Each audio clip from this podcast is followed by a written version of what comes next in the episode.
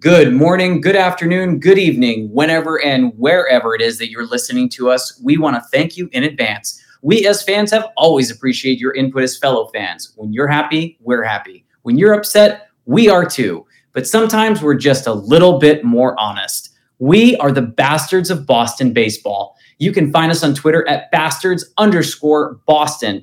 I am your host, Charlie Smith, coming to you from Los Angeles, California. You can find me on Twitter at Smith underscore MLB. Joining us tonight, we have Nick Face coming off the bench from Reading, Mass, and Cody Paulson coming to us from Houston, Texas, by way of Ponte Vedra, Florida. Nick, how are you doing, and where can the fans find you on Twitter? Much more relaxed after a really nice vacation. I just got back today from Myrtle Beach, Terry's Towns, Terry's Town. Um, it was a lot of fun. Uh, they can find me at Face the Facts 15 on Twitter. Excellent. And Cody, how are you doing? Where can the fans find you? Charlie, I'm doing all right. Probably not as good as we uh, normally have been on the Sunday night show. Um, unfortunately, the Sox were unable to pull it out this weekend. Um, the fans can find me and all of my bad takes and opinions that are my own on Twitter at the Cody Paulson. How are you doing tonight, Charlie? I'm doing okay. I found out that Twitter is no longer Twitter, but just X. I found that out the hard way. I was trying to figure out why I kept on getting notifications from X today, and I felt pretty old not knowing right away very good correction. I it's still it, it's in my brain as as Twitter, but yes, it, forever going to be Twitter. It's going to take a while for everybody to get used to this. Yeah. But. So now i will X you later. I don't, I don't. It sounds so bad. It sounds so dumb. But honestly, as as you know, you talked about this wasn't as nice as one of our prior series. I'm really not too discouraged about it. You know, we flip flop three two scores, one one lost one, then we lost. Obviously, the uh, rubber match four to three. It was close in all three games, all one run games, and a lot to unpack here. A lot of good things, a couple of sad things, a couple of head scratchers. So, why don't you take it away, Cody? Lead us off with your dud for this series. Yeah, a lot to unpack, right? You know, as you mentioned, Charlie, great lead in, a lot of close games. Um, and honestly, in my opinion, it really shouldn't have been. There were many different opportunities that the Giants had to kind of blow the game open that they just didn't take. So, you know, credit to our pit, our pitching for kind of keeping us in the mix. And, you know, it's it's on the offense for kind of not picking up this series, in my opinion. And that kind of leads me to my to my dud. Um, he's a guy that's been incredible for us this entire season. A guy that's definitely exceeded expectations. Uh, the dud for me is Masataka Yoshida. Um, you know, came off uh, the bench, got a huge walk. I believe it was in, in game two, um, and ended up tying or scoring one of the the two runs on Turner's single. Uh, but outside of that, he went 0 for 9 with a whole bunch of strikeouts. You know, um, this is a guy that's you know known for putting bat to ball contact and and seeing that strikeout number uh, kind of creep up. I think it was three strikeouts today and five appearances um, was really kind of shocking and startling. Um, you know, for whatever reason, when the offense goes out to the West Coast, they seem to to be a little bit quiet, and I think that was indicative uh, with with Yoshida's performance. Um, you know, credit I guess to the Giants pitching for keeping him off balance and and you know finding I guess holes in in his swing or, or whatnot. But uh, for me, that was definitely the dud of the series. And Nick. I don't know if any of you got a chance to hear Alex Cora. I think it was post game Saturday. Talked about when Masataka Yoshida is not going right. He sees a rollover uh, from his swing where he's chopping the ball at the ground he was talking and he was implying that he's going to give Yoshida a few days off to get himself right. I guess that's what we saw this past weekend here from his series with the Giants is his swing when he's going with the pitch. You're seeing a lot of chopping action going on, kind of like he's, you know, chopping wood. They got to get him in the cage. They got to get him some more reps to get him working through whatever he's working through with his swing. Am I concerned about it? Maybe a little bit just because of where the team is at right now. I think that this is a big series, especially going to Seattle. You know, that's home of where Ichiro Suzuki was, where, of course, Yoshida was a big, huge fan of Ichiro and everything. So I'm sure that this series was circled on the calendar for him. And he wants to make a good impression. The series that I think he's going to have is uh, probably going to be exactly how he was with the Giants because I don't see them taking him out of the lineup because they so desperately need that offensive spark as best as they can to get this offense right. But it's kind of interesting though with Yoshida. It's when everything is going right with the offense for the most part. That's when the team is really clicking. And when he's not at his rightful pace that he's been on most of this season, that's when things don't tend to go right with all the offense. He lengthens their lineup out a little bit and makes everybody better as a player. So they got to figure this out quickly. Uh, time's a ticking. It's interesting with with Masataka Yoshida because he started off the month with seven straight multi-hit games, seven, and raised his batting average from just over 300 to almost 320. Was leading the American League in hitting at one point. So you go from someone who consistently is getting two hits, mostly singles, a couple of extra base hits, a double here, or there, one home run, no complaints. Had a big game against Chicago, huge game with six RBIs, had a home run, it was real pretty, just scooped it right in the net, and then became quiet. And all the damage that he was doing was in one game of the series New York series against the Mets. 0 for 3, 0 for 5, 3 for 4.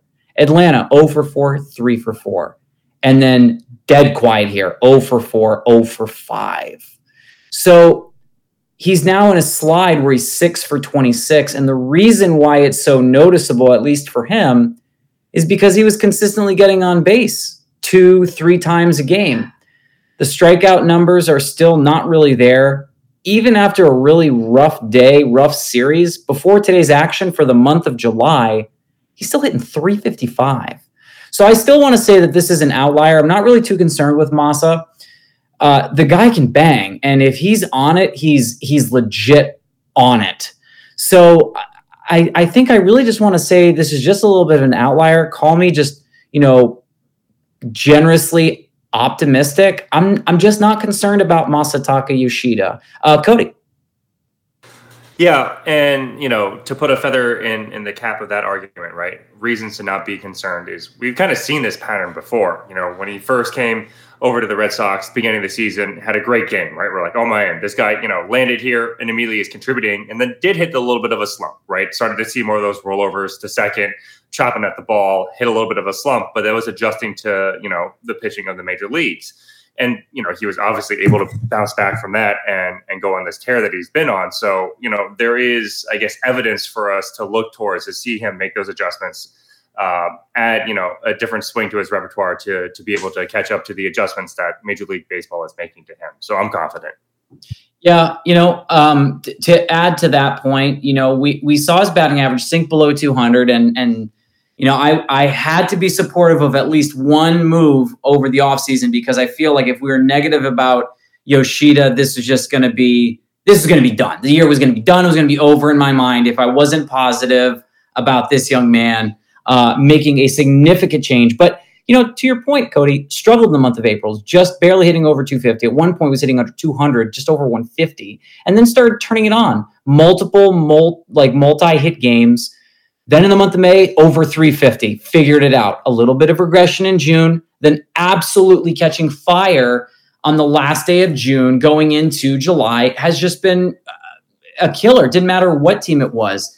But now we saw it as an everyday thing to a once a series thing, which is okay if other people are doing work in the other two games. But when everybody goes silent, it's very, very noticeable. So when when Duvall is struggling, for example, and everyone else is doing well, it's not noticeable. We can't really see it. It's there, but it's not talked about. When everyone's struggling and Duvall's striking out a lot, yeah, it's it's really visible. It's obvious because you're seeing nothing work and nothing click. But uh, I think we we both agree we're aligned that it's just a a little blip. He'll right the ship. He'll get back on board. Um, Nick, who was your dud for the series? Kind of pains me to put this guy on the dud list, but after such a great comeback to get that game to a tie last night, Kenley Jansen needs to definitely be on the dud list here. And I'm not overly concerned about it, but I do think that it's all about mechanics and location with him. And that pitch that he threw last night was just oh, it, it it screamed get out of the park. That's something that they just can't they can't have. I'm very grateful that we have a closer. We have one of the best ones that's been in baseball for quite some time. He'll probably be a Hall of Famer and everything, but there's definitely some work that needs to get done to make sure mechanics and location are on point for Kenley Jansen. I get nervous as well when he's out on the hill when he has a runner on base. I don't know if you guys do, but I just do with that funky windup and everything that he has with holding runners on. It hasn't been that much of a concern this season. I still get that nervous tick at me where I, where it's like, if this guy gets a runner on, is he going to get wild? Is something going to happen where it's a wild pitch or going to get a big hit or something like that? We also saw Kenley work back to back and that's something that I think Alex Cora hasn't been doing as much this season.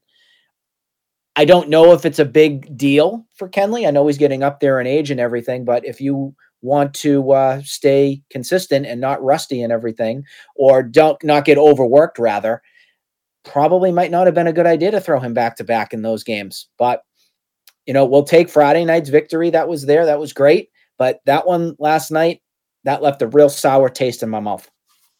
Cody. You look at a lot of guys in the MLB, great setup guys, you know, your seventh inning guys, your eighth inning guys, and they just can't seem to cut it in the ninth inning, right? Like your Dellin Betances is, um, you know, Bart had a little bit of a great setup guy, but you know, for whatever reason in the ninth, just wasn't wasn't the same pitcher. And I think Kenley Jansen is the inverse of that. You know, when he's not in a safe situation, maybe his heart rate isn't high enough. Maybe he isn't as focused or as locked in because I don't have the statistics in front of me. I, I saw something earlier um, where he's just abysmal in non-safe situations. Um, you know, yes, that pitch was a meatball. That pitch absolutely, as you know, Nick had mentioned, was up and in on a guy that likes to pull the hands inside, and you know, he had every opportunity to end the game and send us home, and that's that's what he did.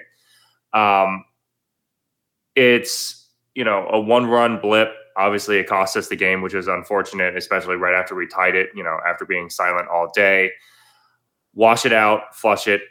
He's been so good for us all year. He has been a revelation as as the closer, something that we haven't had for a couple of years. I'm okay moving past it. Now, if this becomes a trend and he starts to look shaky in in safe situations, you know, I'll be first to say, "Hey, what's going on here? We need to look into this." So I I was a huge supporter of Kenley coming over. Uh, had the opportunity to see him um, in Los Angeles plenty.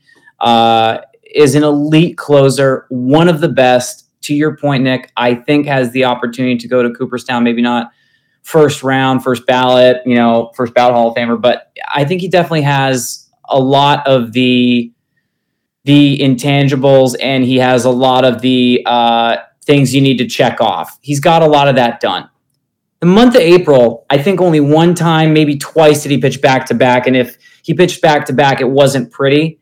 It wasn't until May, it was mid May, I was driving back across the country and he blew back to back games against the uh, St. Louis Cardinals and his ERA ballooned. It was under one and then it jumped to like four or five or something ugly because he had allowed five runs in an inning of work or so. That should have been the note that moment. Kenley Jansen does not pitch in back to back games. You just witnessed it. It doesn't work out. And St. Louis, not a good team, not even close. And they absolutely owned that man. And granted, not his fault for some of it because he got called for balks because uh, Willson Contreras was, you know, taking a couple of, you know, uh, what's the word I want to use? Liberties, I would suppose. I think is the word I'm looking for. And it, it messed him up. It kind of wor- it messed with his flow. And then after that, wasn't pitching in back-to-back games. And then Cora, in his infinite wisdom, had him pitch twice in one day. Did not end well the second time. We've seen multiple occasions where if he pitches back to back or twice in one day, it doesn't work out. It didn't work out in April. It definitely didn't work out in May. June was no different. Why are we all of a sudden trying to do the same thing in July? I just don't get it. It's not a smart play. It, he was working the day before. You already know he has a heart condition. There's got to be someone else that you can leverage into and, and give that opportunity. See if there's an opportunity for a backup guy if Kenley can't go. That is way too much pressure on one guy to pitch the ninth inning every single time. I get it. As the closer, that is your job. That is your responsibility. But as the manager of the Boston Red Sox, you've got to know okay, my guy right now cannot pitch back to back. It's not working well. And we saw it with one pitch. Not pretty, pretty much in his wheelhouse. And as soon as I saw it hit the bat, I knew the game was over, as I'm sure you two gents did as well. Brutal way to end the game. Brutal way to see the series become tied. But, you know, we at least knew he wasn't pitching the third game. My hope is okay, we got two more months. If Kenley pitches one night, he doesn't pitch the next night. We just, we gotta, we gotta know that that's just not gonna work. Anything else you guys want to add? Yeah. It reminds me a lot like Craig Kimbrel. I don't know if you, the 2008 kind of the heart attack closer in a way where you don't know what you're going to get sometimes. And I agree 100% on Cody and your point too, Charlie, with the back to backs, especially if they're not in save situations. It's like deja vu from Craig Kimbrel days. Craig Kimbrel could not be trusted and could not throw in games that was not a save opportunity. So use that as an off day. Use that as a day to throw on the side if you got to get it, you know, something going with your arm. And, and leave it to a Chris Martin or leave it to a John Schreiber or leave it to a Winckowski I feel like we have the depth to not have to have that burden on Kenley to burn him out and then ruin him for a potential playoff run.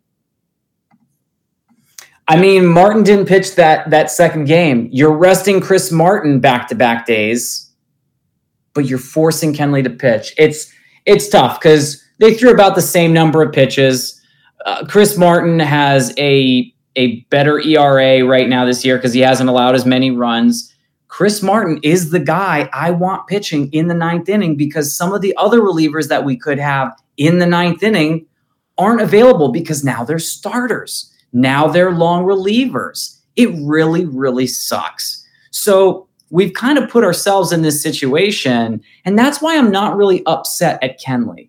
I can't blame him because of a bad situation that our ownership has unfortunately put our team in because we haven't invested in the rotation. We have bullpen game after bullpen game after bullpen game. This is late July. We have two more months of baseball. Are we really going to make it into October with bullpen games? We need to get another starter if we're really going to play the, the buying game. If we don't, it's really hard to take this team moving forward very seriously. Uh, anything else either one of you gents want to add? All right. Uh, my dud for the series was Yu Chang, albeit it was a limited sample size. I mean, I'm just, I'm not seeing anything from this guy. This, I mean, he's barely hitting 160. He does have some pop. He has five jacks on the year. He's had one or two this month, but he's good for like a single here, a single there. Otherwise, he's a strikeout. It's it's a black hole, and the Red Sox right now can't afford to have black holes in the lineup when you know the pitchers need to get a little bit of support. We already don't have a rotation. We're already depending on the bullpen to become starters and or long relievers to get to Martin and Jansen. Yu Chang is not going to be someone I can count on to get on base with one out, with two outs, with men in scoring position. I just don't actually, I don't think, I know Yu Chang doesn't move the needle. He just doesn't. And it's not going to change all of a sudden.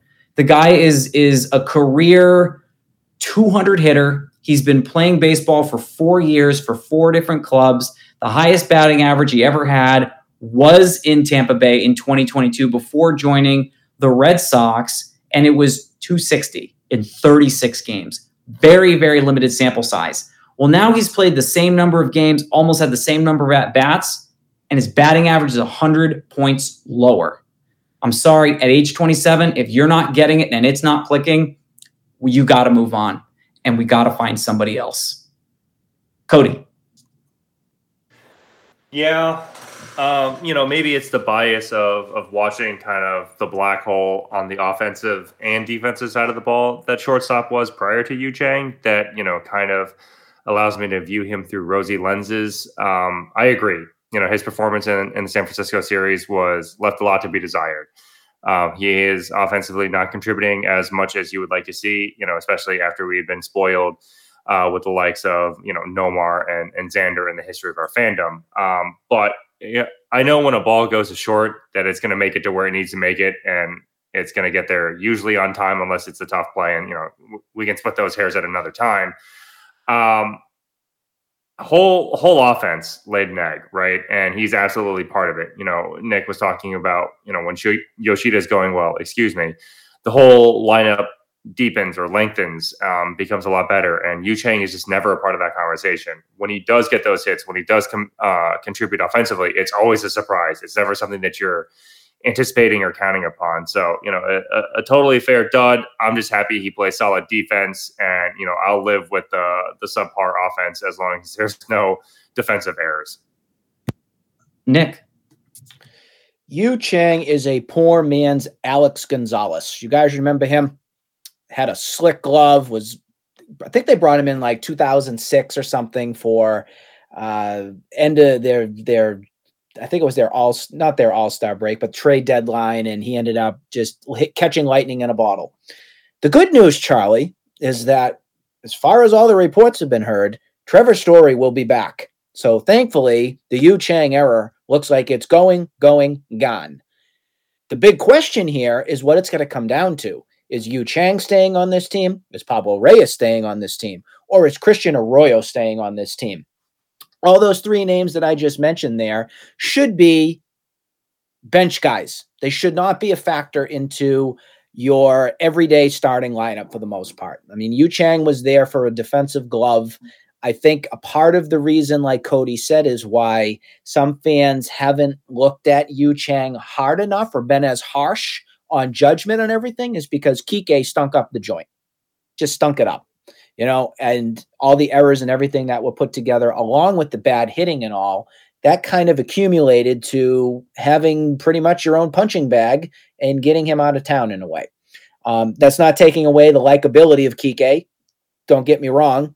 Big cheerleader, helped bring a lot of players here and everything, and did a lot of good for this city. I want to make sure that that point is across because there's a lot of people out there that think that, oh, Kike was nothing but a bunch of you know junk. That's not true. Kike did a lot of good for this city. So that point I want to make sure that is stressed. It's the point that you lost Trevor Story, you lost Alberto Mondesi, you lost uh, you know, some other guys from some other injuries. It was basically left with who are we going to put there? And you can blame ownership from it. You know, Xander and everything. That name could absolutely be in the equation here. But I think what you have right here is just a stopgap. And I am really hoping that this stopgap is done come Friday because all reports that we've heard is that uh, Trevor Story should be back. What are we going to see when he comes back? That's to be seen. Who knows what we're going to see? But hopefully, it's a positive beginning for the return of Trevor Story.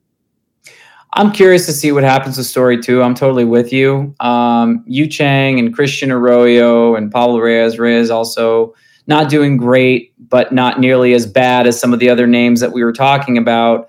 Uh, for for all the the um, harping that people are going to continue to give Kike, Kike's three for nine before today's action. He was three for six. Had an absolute rocket rip double to left field a couple nights ago. He's right where he, I think, is supposed to be now. I will continue to cheer for him. No errors, no issues. Um, and here's the thing: at the end of the day, if you have, I know the errors were a bit of a concern because there were errors and poor hitting. Yu Chang's an even worse hitter. Christian Arroyo is an absolute zero. Um, Kike is going to turn it around. I, I, we already know what Yu Chang and and um, Christian Arroyo are. So we're going to continue to remain being positive for Trevor Story's return because at this point we absolutely need to be positive and hope that that bat adds a little bit of juice and almost rekindles and relights this fire under this team because the Red Sox have not been a bad team the past couple of weeks. We've been doing a lot of great work, uh, and I'm I'm hopeful that Trevor Story's addition will be an added bonus to an offense that needs a little pick me up. Anything else you gents want to add? Uh, perfect. Couple couple other dishonorable mentions. I think we'd be. Uh, lying to ourselves if we didn't bring up the fact that Rafi Devers went one for 12 in this series, only had a double pair of strikeouts, had an error that was costly. It did allow a run to score. Uh, Mauricio Llovera ended up facing his former team. He was the unfortunate loser of game three. He pitched in the second game, struck out a couple of guys. I don't know why they thought, in their infinite wisdom, it would be great to have him come back out for another game. I'm just not a fan of having pitchers come out in back to back days unless your name is Mariano Rivera and you can handle it. It just doesn't work. And um, it's in a, it's an unfortunate thing that we have to deal with. The reason why this is happening isn't because you know they said, "Oh yeah, we can do it." Because we're limited. We have limited arms. We have too many bullpen games going on. Too many relievers are going too early in the game, and it's uh, preventing Alex Cora from being able to call a specific individual's number to kind of spell one of your seventh or eighth inning guys. So that's why it's happening. That's not, and, and that's why I'm electing not to be upset. And I'm electing to be very, I think, subjective with everything that I'm saying, taking the emotional aspect out of it. The reason why we're losing those games is because we're having too many bullpen games too soon and too regularly. That's what's hurting us. Any other uh, duds you guys wanted to mention? Nope. All right. Uh, last one I was going to just mention Alex Verdugo. Yeah, he did get a couple hits, but it needs to start. He needs to start getting back to his true form. I'm just going to leave it at that with Verdugo. Yeah, you know, a couple of hits in the series, nothing crazy, better than what he had been doing. Verdugo had been struggling a little bit, and by a little bit, I mean a lot of bit. This is someone who has really been not getting anything on. A couple of home runs this month, but he's hitting just over one 135. So it's a far cry from what he did the month before when he was hitting 316. So everyone's hoping that he can figure it out and get back on it. Um, we definitely miss Doogie. We love Verdugo. We want him to stay for a very long time. And uh, hopefully, this uh, question about contract can get resolved rather quickly because uh, I don't want that to be something that he's thinking about moving forward. Uh, on to our studs. Happy times. Nick, lead us off with your studs, sir. Can we just build the Justin Turner statue now? Just going to put it out there. This guy has been nothing but a breath of fresh air ever since he be, was became to Boston. Thank you, Kike. See, we have two mentions for Kike tonight. Kike was definitely responsible for Justin Turner. But the other thing that, if you think about it from this past off season, there were a lot of criticism on JD Martinez versus Justin Turner. I'm sorry, I don't miss just uh, JD Martinez at all after what we've seen from what the consistency approach from Justin Turner is. We see it night in and night out. The guy is a pro's pro. You can put him at DH, he's going to get the job done. Put him at third base, probably going to make a diving stab and save some sort of a play to, to get you a win. First base, very adequate over there. And then you see him flash the leather over at second base. And that play he made on Friday night that was a game saver. That was so cool to see that from Mr. 38 year old out there.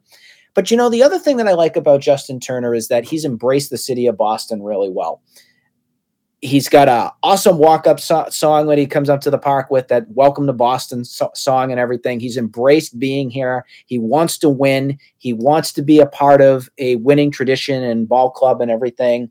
And the guy is just a competitor. I mean, he's the guy that I want up if there's a guy on base in scoring position, nine times out of 10, Justin Turner is going to do something productive at the plate to either move that runner along or impact the game in some meaningful way. You can't say that about a lot of other major league caliber players. The guy is just so popular among so many fans because of all the little things that he does right that is a guy that I would if I, I would build my team around. Just a people that want to be here, that want to play the game the right way. That is Justin Turner. And he continues to just produce in the clutch. We saw it this weekend on Friday night. We saw it Saturday night. We saw it again today. You saw you probably heard those boos that the Giant fans are giving him. And those are boos because the guy has just been such a great player. So I'm I'm a big fan of him. I I am so thankful he's here, and the best is still yet to come for JT. Mr. Cody. Yeah, I think what was it? Uh, he was what one for four today, or maybe two for four. Even if he's not lighting up the box score, you know, three for four with two doubles and uh, another hit or whatnot. All of his hits are coming in key moments, right? You know, the the home runs or the single in the ninth inning to to tie the game yesterday. And you know, Nick, what else was there really to say at this point? The guy just delivers, and there is, you know, much like we talked about Kenley in a in a safe situation something to be said about knowing that a guy is going to be able to do something productive, right? Because there's nothing worse than watching. We'll use JD Martinez in this situation. A slider swing by and he just gives that half-ass lazy swing, swats the bat at it, and then goes and sits down and cries into his iPad. Turner's never going to do that, right? He's going to battle, he's going to grind, he's a dirt dog. And it has just been I think indicative of the type of team that they have built in Boston this year, the one that never lays down, the one that's always going to fight, they're going to scrap, they're going to claw, and they're going to do whatever they can to try to win games. And that's why we have so many comebacks. That's why we do so well after the sixth inning. And he's a big reason for that. You know, credit to Kike for for getting you know Turner in in in Boston, and you know credit to to JT for embracing this culture and and contributing as well. So JD has been actually surprisingly enough on fire in the National League. He at one point was top two or top three in the National League. I'm actually checking right now. He's actually third in the National League. He's already exceeded so many expectations of what they thought or what they are expecting. He's played in 50 less games has nine more home runs, 13 more RBIs. The walks are down. The strikeouts are sadly high. The batting average is down. On base is down, but the sluggage and OPS are through the roof for him. Guy's got 25 knocks. Even after all that, it does not matter. I am 100% with both of you. You guys want to build a statue? I'll need a little help getting to the top because I'm not that tall to fix the top. That man has been an absolute legend for us this year, has been one of the few bright spots on a very, very consistent basis. The guy doesn't seem to do any wrong. He's a professional hitter. Uh, my girlfriend's dad has told was I think the first person that told me that just like that. Fantastic. Just it doesn't matter the situation. He will find a way. He can hit it to all parts of the field in today's game, one for five, a two run single, excuse me, two run home run. Um, and then yesterday had a big hit that brought the game, you know, tied this game up. This is this is what you want. You want your clutch moments. This this is actually supposed to be Rafi's moment. Instead, it's now become Justin Turner's moment, where Turner is the one who's getting infield singles, knocking into, or clutch home runs knocking in guys. This is this is incredible. So we actually ended up going up in the third game. Unfortunately, bad luck went against us. Turner's been absolutely on fire. There is nothing you could possibly say wrong about him. He could probably go 0 for 10 with nine strikeouts in the next two games, and I would still say, not worried, don't care. Turn the page, next game, please. The guy's the guy's hitting 350 this month. It's like it's like Masa time all over again. He's like, oh, whatever you can do, I can do the same. And he's 39. The guy is is not young, and he's he's turning the clock back. As Terry would say, I believe the term is the redheaded the redheaded stepfather, if I'm not mistaken. So, little shout out to Terry, who's not with us today, but the guy can do no wrong. I'm super excited to see what else he's going to do for us this year. I think he actually might even eclipse 100 RBIs. He might actually be a 2100 guy. If he can get everything to get lined up right, you might see someone hit over 290 with 20 homers and 100 RBIs. I, I love it. Super excited for him. Uh, anything else that you wanted to add, Nick, for, for him? If you're going to make a run at any point this season, it is going to be because of Justin Turner. You mark my words on that. If they get to the playoffs, it would be because Justin Turner does something to get this team into uh, into the playoff run. Hundred percent. Absolutely, Cody. Who is your stud for this series? My stud for this series was Chris Martin. I know he gave up a, a home run in game one, but he was nails today. Um, gave us the opportunity to to push it to extras to get some free baseball.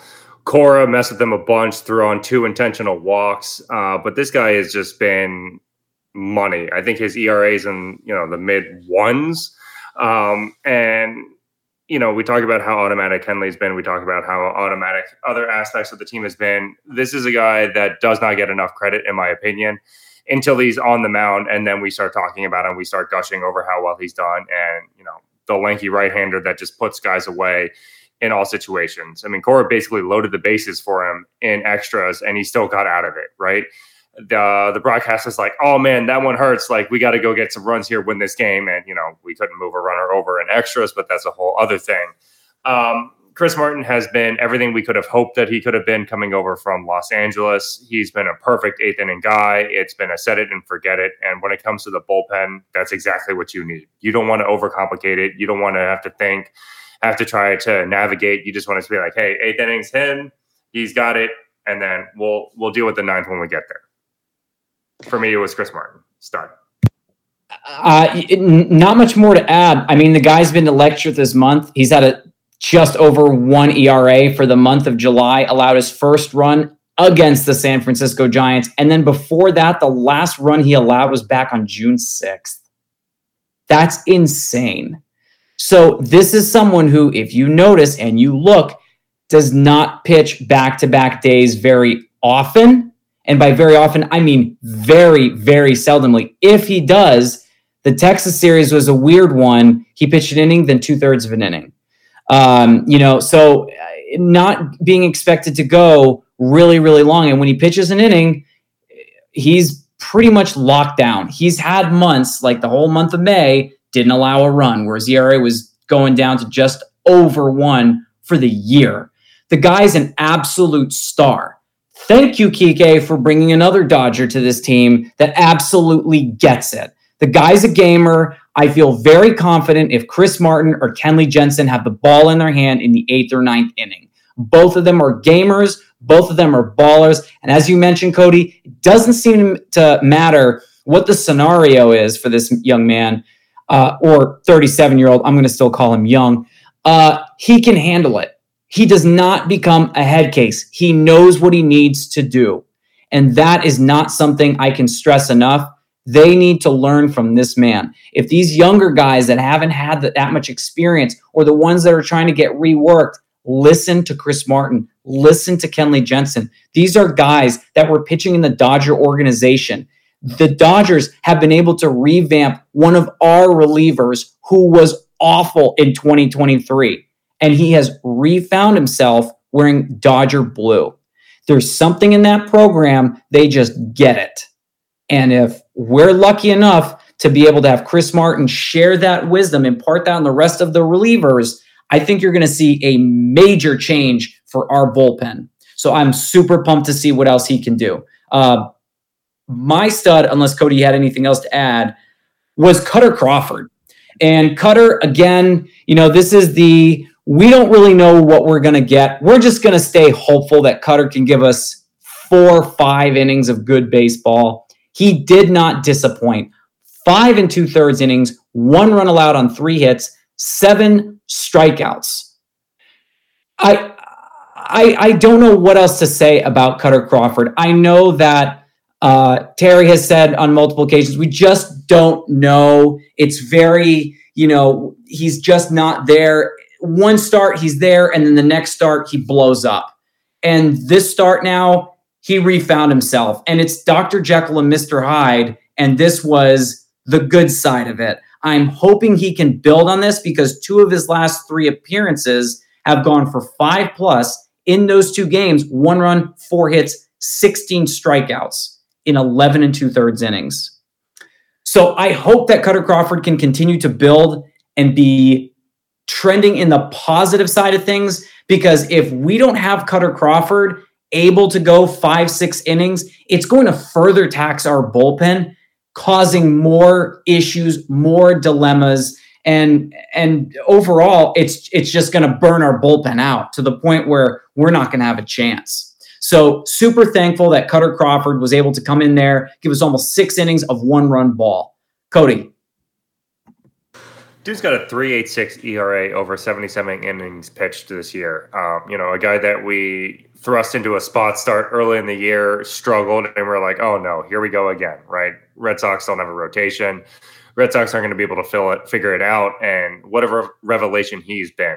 Um, you know, I don't really know how much uh, else there is to add. How you know many other superlatives we can throw on this guy. He has been everything we could have hoped for. He has been a season saver. I don't think we are where we are currently, even though his record's only 500 without him, you know, Charlie, as you mentioned, without his, um, you know, without the starts, without the length that he's been going into games, this bullpen is everybody's on the IL because they've been overthrown, they've been taxed, they've been exhausted, and he gives us a chance to compete. He gives us a chance for the offense to wake up and win some games, and that's all you can really ask for out of a guy that you weren't anticipating being a starter at the beginning of the season. So. A magnificent performance yet again. Um, a very worthy stud, in my opinion. Way to go, Kutter Crawford. Nick. I just wanted to add on the Chris Martin thing. There was just one thing I wanted to say.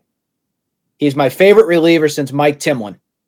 Just the guy is just nails, just gets the job done every single time out there. On the Kutter Crawford front, here's a guy that you really didn't know what he was going to come into for a role when the season began. He's like your Swiss Army knife. You slot him in as a starter, a middle reliever, a long reliever, then you have all those pitchers get hurt. You know, the Whitlocks go down, Hulk goes down, Paxton was out, Chris Sale was out, and he slots himself right into that number three spot. He's your third starter right now, and he has done nothing but be magnificent. He's giving you competitive starts. He keeps you in the game. He mixes and matches its pitches the best he can.